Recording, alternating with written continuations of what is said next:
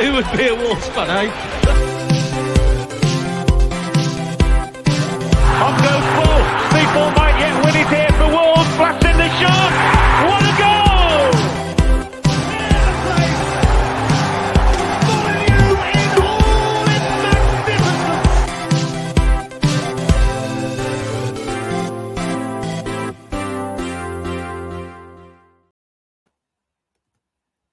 Hi, everybody, and welcome to your latest GTA Fancast with me, Gully. Now, normally, obviously, I'll be uh, reviewing the latest fixture, but due to the circumstances surrounding uh, the Wolves' managerial position, based on the fact that Bruno Lage is no longer in situ uh, at Wolverhampton Wanderers, I have actually gone away and had a look at what could be our new manager. Um, I've decided to actually not uh, have a look at the the usual suspects that we've been linked with, likes of Julian Lopetegui, uh, Pedro Martins, Ruben Amorim, um, just because I think it's worth pointing out that there's a world away from George Mendes and his cabal of players, staff, uh, managers as well. And um, whilst it might be the case that we do end up going down that familiar route, I think it is worth just considering that there's a whole network of people out there that are worth consideration and worth um, looking into as as potential managers because there's so much talent out there, as proven by the likes of Brighton, like Brentford, um, of plucking uh, certain managers from relative obscurity and um, them going on to do really, really successful things uh, at those clubs. But I've got five managers I've picked out from across Europe and also one from South America. Um, running from left to right there on your screen, we've got Kjetil Knutsen uh, from Bodø Glimt, uh, Marcelo Gallardo from River Plate, uh, Urs, uh, sorry, Frank Frank Haise, I think you, you pronounce it, from uh, RC Lens, and uh, Urs Fischer from Union Berlin, who are having an amazing time. And um, kind of late last night, obviously the name Bo Svensson uh, arrived as part of a, a short list of candidates. So I'll kick off with looking at Svensson. Um, he wasn't someone that was on my radar initially, but given the links that have uh, come up uh, since yesterday, I thought it'd be worth considering what type of manager that he is. And um, as of many managers that are that are based in the Bundesliga, he is a bit of a Gegenpress disciple. He's had time within the kind of Red Bull um, conglomerate at FC Liefering, who are the feeder club to to RB Salzburg, really. And um, off the back of it, uh, managers to kind of be really embedded in those uh, RB Leipzig and RB Salzburg ways of high press football, you know, the Ralf Rangnick school of, of management. And um, I think while he he's, he's, clearly had instant success at Mainz, he came in to a team that was actually sat within the bottom three and instantly turned around a leaky defense straight away and, and, and got them playing much, much better. I'm not sure that our squad profile actually sits well with someone who wants to come in and instantly start pressing teams high up the pitch. He likes his teams to have a lot of high turnovers and as a result, a lot of shot volume um, off the back of it. So consistently winning it high, consistently getting shots off. What he would say is that, you know, if we wanted someone to come in and implement their ideas very quickly, perhaps based on the evidence that that happened at Mainz, someone like Svensson is is a, is a good option. But um, his performance as well is quite in line with his XG for and against, uh, especially this season and last season um, at Mainz. So it's a pretty good indicator of what to expect from Svensson. It's not getting any wild over performances on that data front, but he's also a manager that isn't necessarily that inclined to want to keep possession. Uh, I think we are a team that is built in terms of the squads to keep the ball. A lot of tidy technicians in, in possession of the ball, quite safe footballers, but at the same time trying to get them to to uh, kind of implement a new way of playing for them in terms of a high press and, and redirect football to, to get shots off uh, wouldn't necessarily be the easiest transition. But the bottom line there as well, which I've highlighted in, in one of those bullet points, is that he's a predominantly 3 4 3 3 5 2 manager and we really don't have uh, the depth at centre half in particular to go away and actually implement um, that style of play anymore. We've seen with Nathan Collins' suspension that um, Bruno's answer to that question was to to chuck uh, Ruben Neves in at centre half and kind of have Johnny as a kind of fullback centre half hybrid as well in there. So um, interesting to see if we were to go down that route whether um, there would be a bit of January activity. I think to to bring in of the centre and yes, and Mosquera become much more prominent figures within that. And the next manager is uh, someone who's who's come really out of nowhere um, to kind of take Europa Conference leagues in, in, in particular last season by storm, and that's uh, Kjetil Knutsen, who is the manager of Bodo Glimt.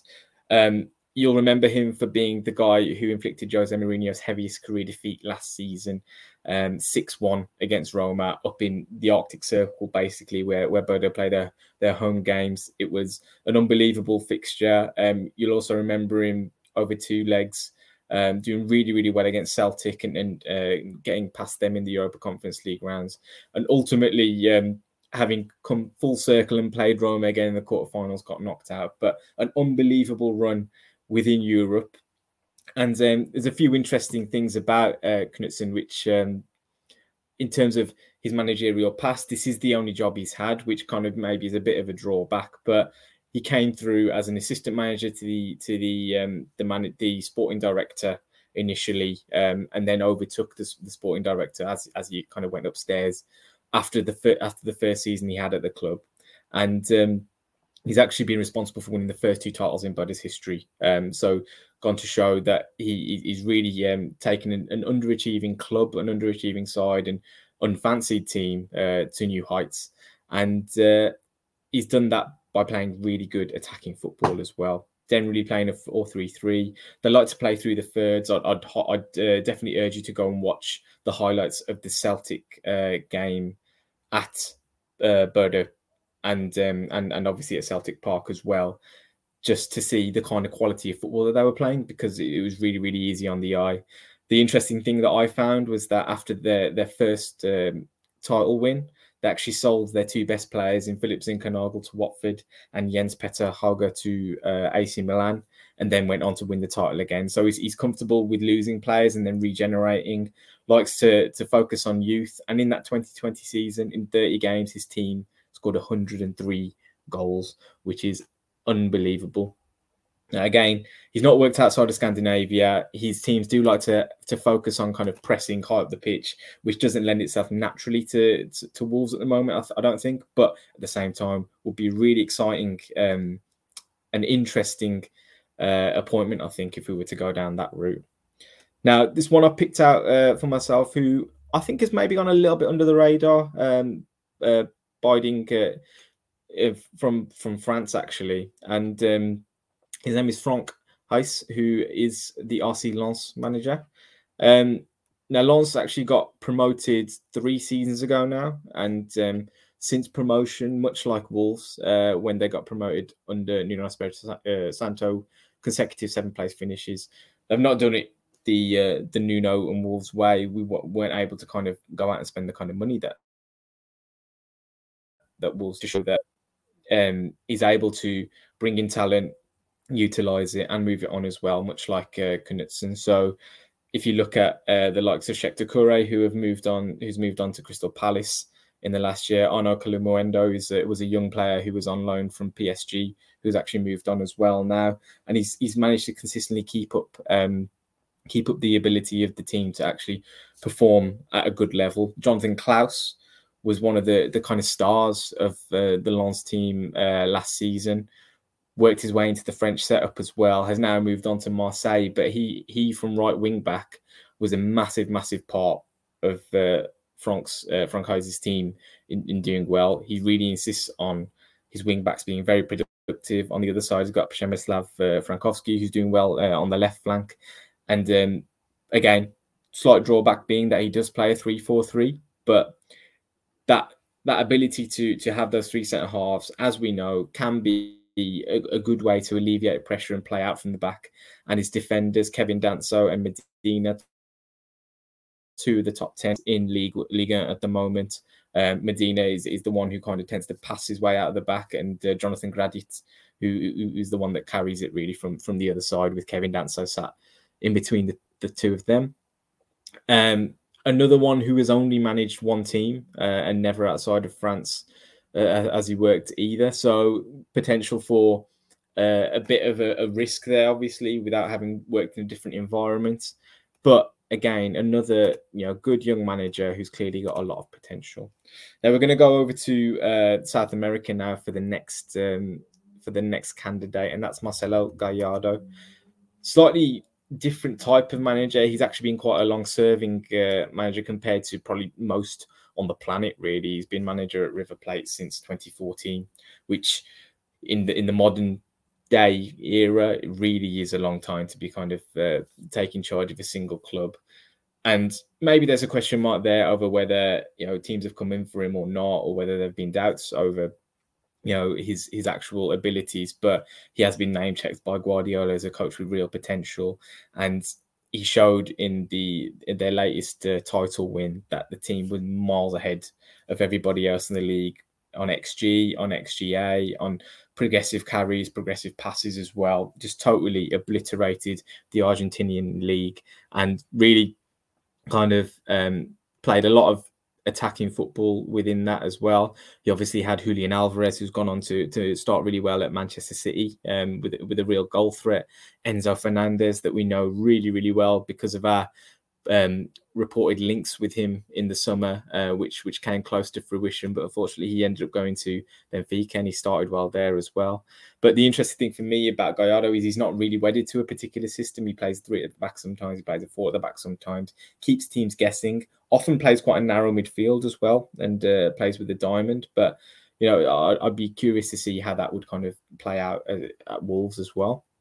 But the only slight question mark I had was that in his eight years at the club, he has only won the one league title. Now, obviously, we know River, Boca, the two main clubs within Argentina that would kind of be fighting it out for for the top the top prize. He has won the Copa Libertadores as well, which is another fiercely contested continental competition, um, which which shows his his kind of credentials as winning titles, which can only be a good thing. Um, but again, um, maybe a slight drawback there that he hasn't uh, worked anywhere else outside of South America. Previously was in uh, Uruguay with Nacional as well. But another really exciting manager who uh, has been tips for for big things uh, in the future.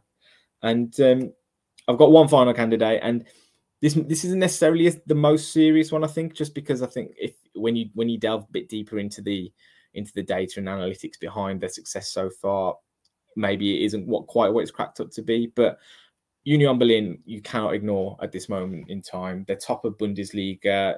You know, there's there's very rare a, a, time when you you have a look at the Bundesliga table and it's not Bayern Munich at the top of it.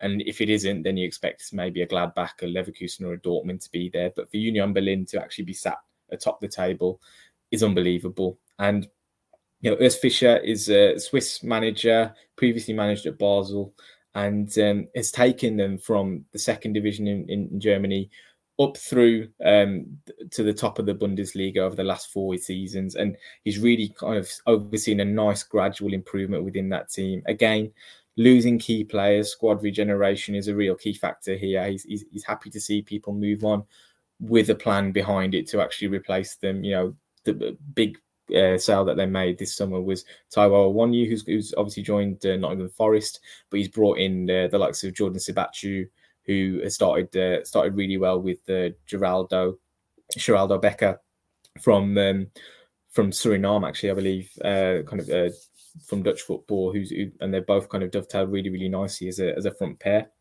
Now, again, another manager who's having success with the back three system. Perhaps it's a bit more um, than it's cracked up to be at Wolves. We've obviously been become really, um, you know, worn out by by playing a back three and and the lack of attacking invention with it.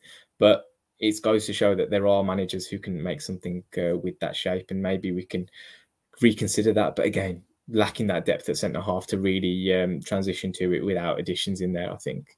Um, they do play a bit more of a direct style, probably with having two genuine forwards up top. They're able to do that and you know they're a really physical team. They insist on you know high levels of athleticism in their in their side, and I think they run on average 5k more than every other team in the league at the moment.